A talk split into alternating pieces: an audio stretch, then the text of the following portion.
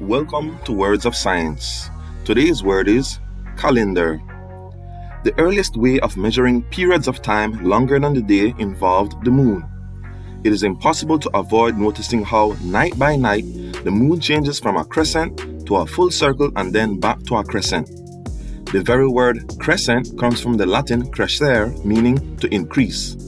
The final shrinking form of the moon should, strictly speaking, be called a decrescent, but it isn't.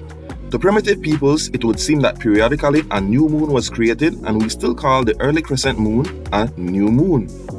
It was convenient to measure time by the number of new moons that had appeared in the sky. The period from one new moon to the next is just about 29 and a half days, and that period is the original month.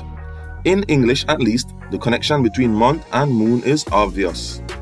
The early Romans kept time strictly by the moon, they even had a ritual whereby the high priest would watch every month for the first appearance of the new moon's crescent. Once it appeared, he would officially proclaim the beginning of the new moon. The first day of the month was therefore called the calends, from the Latin calar, which means to proclaim. It was easy for this word to spread its meaning over the entire month, and now we call a table of months, or a system for telling time by months, the calendar. For periods less than a month, it is convenient to use the half moon, from new moon to half moon is just under seven and a half days. The same period of time exists from half moon to full moon, from full moon back to half moon, and from half moon back to crescent. Consequently, the Babylonians divided the month into seven day periods.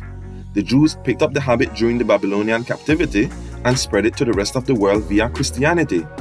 The English word week for this seven day period is from the Anglo Saxon but may hark back to an old Gothic word meaning change of the moon, you see? And now it's time for a quiz. Question number one What does the word crescent mean?